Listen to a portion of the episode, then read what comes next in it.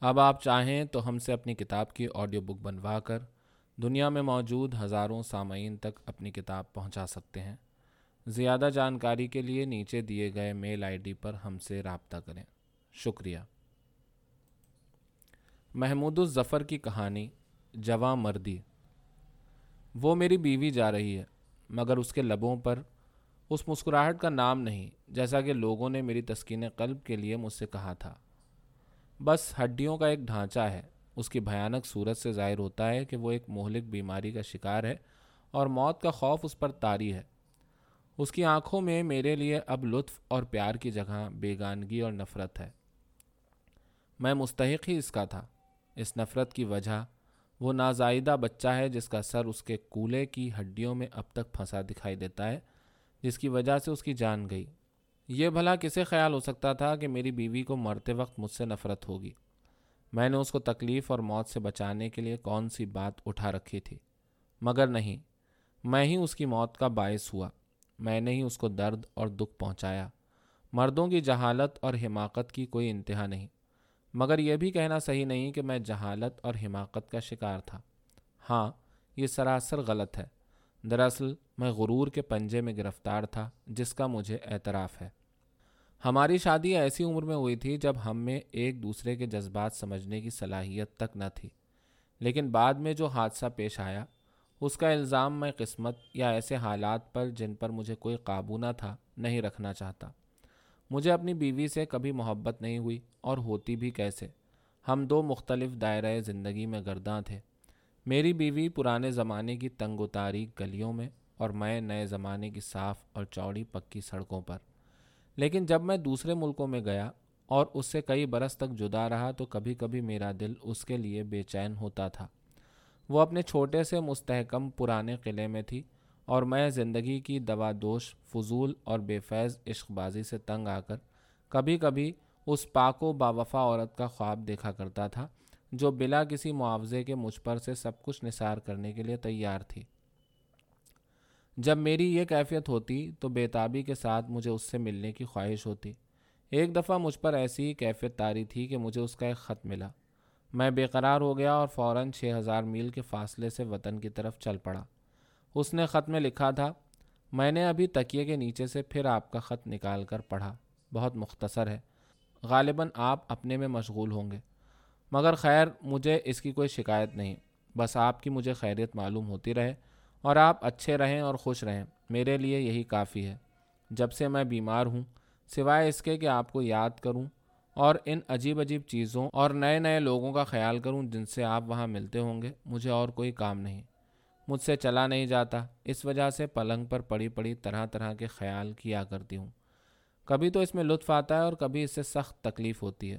جب لوگ میری صحت کے بارے میں گفتگو کرتے ہیں اور مجھ سے اظہار ہمدردی کرتے ہیں اور یہ نصیحت کرتے ہیں، تو مجھے بڑی کوفت ہوتی ہے۔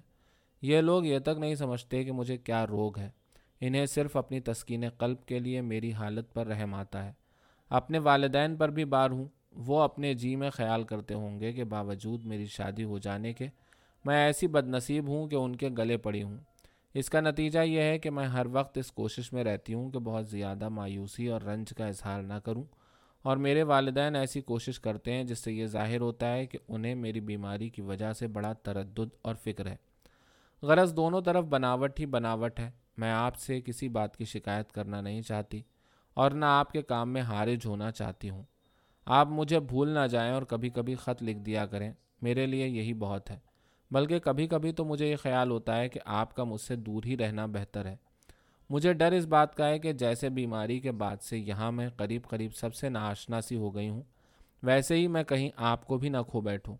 دن رات میری بری حالت دیکھ کر کہیں آپ کا دل بھی میری طرف سے نہ ہٹ جائے۔ وہاں سے تو آپ محض اس کا تصور کر سکتے ہیں اور میں آپ کو اپنا وہ کامل دمساز تصور کرتی ہوں جس کی میرے دل کو تمنا ہے۔ جب مجھے یہ خط ملا تو مجھ پر عشق و محبت کی ایک لہر سی دوڑ گئی۔ گو کہ وہ بیمار تھی اور اسے روگ لگ گیا تھا۔ مگر اس کو سینے سے لگانا میرا فرض تھا۔ میں یہ ثابت کر دینا چاہتا تھا کہ میری محبت میں کوئی بات حائل نہیں ہو سکتی۔ میں چاہتا تھا کہ اسے معلوم ہو جائے کہ میں ہی وہ کامل دمساز ہوں جس کی اسے جستجو تھی۔ میں نے اپنے کو قصوروار اور برا قرار دیا اور اس کو معصوم اور نرمل، جیسی اس نے میرے ساتھ خاکساری برتی اور میری خدمت گزاری کی۔ میرا بھی فرض تھا کہ میں اس کے ساتھ ویسا ہی سلوک کروں۔ یہ تہیا کر کے میں اپنا کام چھوڑ کر گھر کی طرف چل کھڑا ہوا۔ میں ابھی راستے میں ہی تھا کہ میرے جذبات میں تبدیلیاں ہونے لگیں۔ وہ شروع کا سا پاک جذبہ بالکل غائب ہو گیا اور روز مرہ کی چھوٹی چھوٹی باتوں کی طرف میرے خیالات دوڑنے لگے۔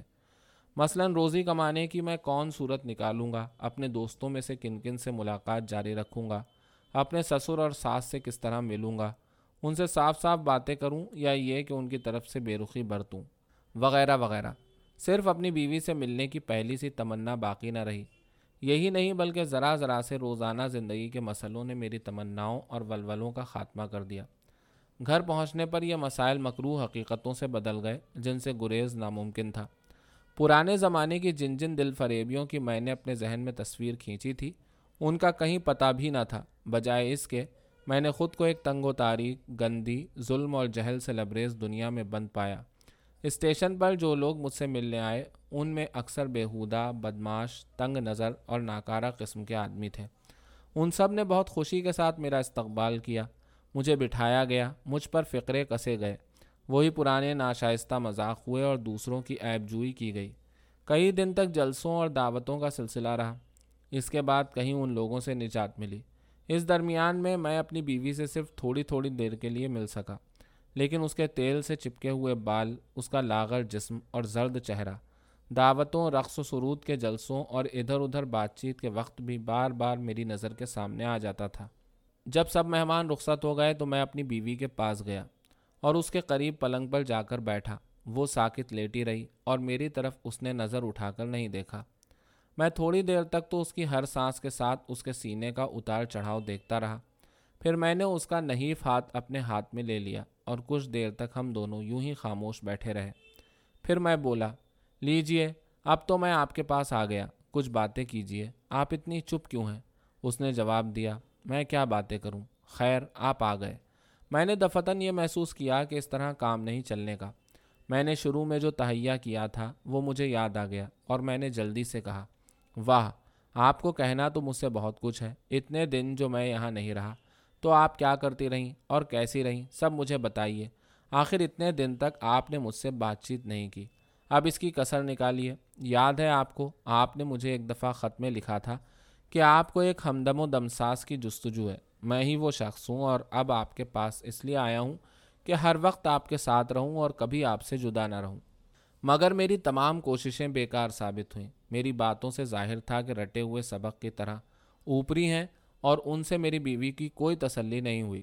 کچھ دیر تک مجھے یہ امید رہی کہ اسے اس کا شاید احساس نہیں ہوا، مگر وہ گھبراہٹ اور بے چینی سے میری ٹوپی اٹھا کر ہاتھوں سے ملنے دلنے لگی۔ اور پھر ایسی گفتگو شروع کی کہ مجھے اپنی ناکامیابی کا یقین ہو گیا۔ اس نے کہا، بھلا میں کیا کہوں؟ یہاں تو جیسے دن، ویسی رات۔ لیکن آپ کیوں چپ ہیں؟ آپ کو نئے نئے تجربے ہوئے ہوں گے۔ اہم امور سے سابقہ پڑا ہوگا۔ آپ مجھ سے ان سب باتوں کا تذکرہ کیجیے وہاں کی عجیب عجیب چیزیں، طرح طرح کی مشین، قسم قسم کے لوگ، نئی زندگی۔ آپ لکھا کرتے کہ آپ کو ان سب کے بارے میں مجھے لکھنے کا وقت نہیں، لیکن اب تو آپ میرے پاس ہیں، اب تو آپ کو وقت ہے۔ یہ اس نے جان کر میری خود بینی پر حملہ کیا۔ اب مجھے معلوم ہو گیا کہ برسوں کی جدائی نے ہمارے تعلقات میں مطلقاً کوئی فرق پیدا نہیں کیا۔ ہم پہلے کی طرح اب بھی ایک دوسرے سے ناآشنا تھے اور ایک دریا کے دو مختلف کناروں پر اجنبی کی طرح کھڑے ہوئے تھے۔ ہم نے پھر ایک دوسرے کے ساتھ ریاکاری شروع کر دی۔ میں نے کہا ہاں ہاں مجھے تو آپ سے بہت سی باتیں کرنی ہیں۔ ہم دونوں مل کر کیا کیا کریں گے، یہ طے کرنا ہے۔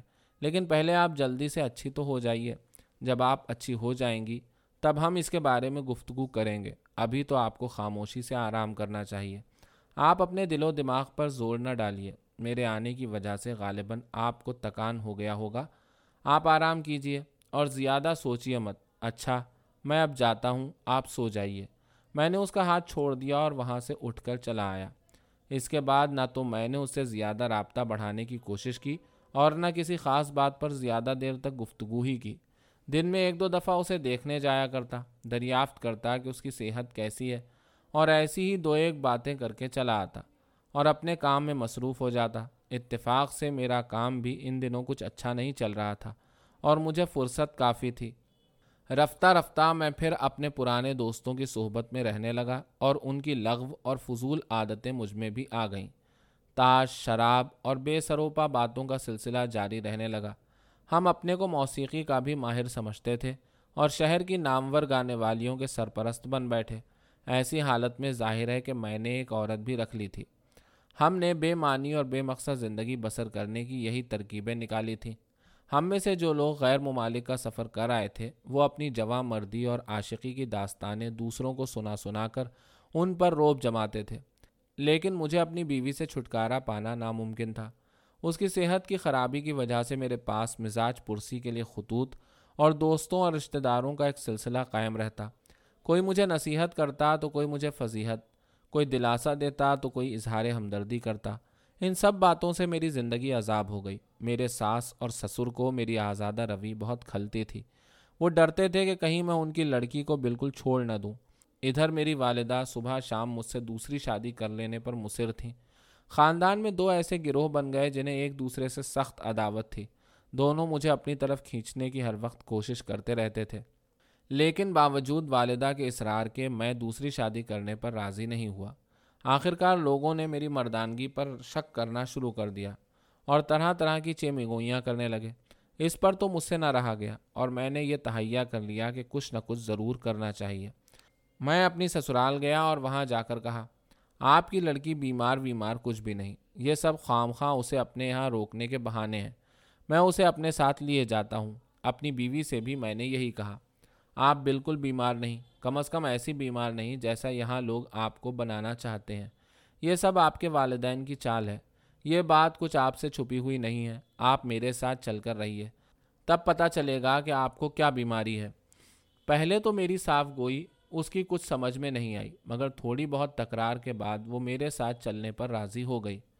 ہم دونوں نے ایک لمبا سفر کیا اور دور پہاڑوں پر جا کر رہنے لگے۔ برفستان کی خشک اور تازہ ہوا میں دور دور ٹہلنے کے لیے نکل جاتے۔ جب تھوڑے دنوں بعد میری بیوی کی صحت ٹھیک ہو گئی تو میں اسے لے کر گھر آیا۔ میرے دوستوں اور رشتہ داروں نے جب ہمیں دیکھا تو میرے لیے یہ بڑے فخر کا موقع تھا، مگر ان کے دلوں میں شک باقی رہ گیا۔ وہ پورے ثبوت کے لیے کسی اور چیز کے خواہاں تھے، لیکن مجھے اپنی فتح یابی کا پورا یقین تھا۔ ایک مہینے کے بعد دوسرا مہینہ آہستہ آہستہ گزرتا جاتا تھا اور میری بیوی کا پیٹ بڑھتا جاتا تھا۔ میری حالت اس مالی کی سی تھی جو اپنے لگائے ہوئے درختوں پر کلیوں کو کھلتے ہوئے دیکھ کر باغ باغ ہوتا ہے۔ ہر ہر دن، ہر ہر لمحے کے بعد میری کامیابی زیادہ نمایاں ہوتی جاتی، لیکن میری بیوی خاموش رہتی۔ میں سمجھتا تھا کہ اس کا سبب غالباً زچگی کی گھبراہٹ اور پریشانی ہے۔ آخرکار اس کو درد ذے شروع ہوا۔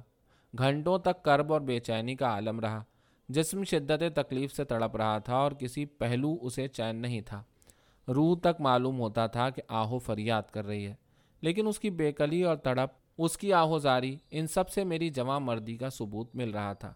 معاذ اللہ، میرے کانوں میں ابھی تک اس کا دردناک کراہنا گونج رہا ہے۔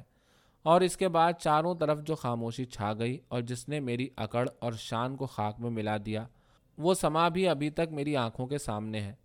لیکن اس کے مرنے کے بعد جب لوگ مجھ سے یہ کہنے آئے کہ مرتے وقت اس کے لبوں پر مسکراہٹ تھی تو میرے دل کو کچھ سکون ہو گیا۔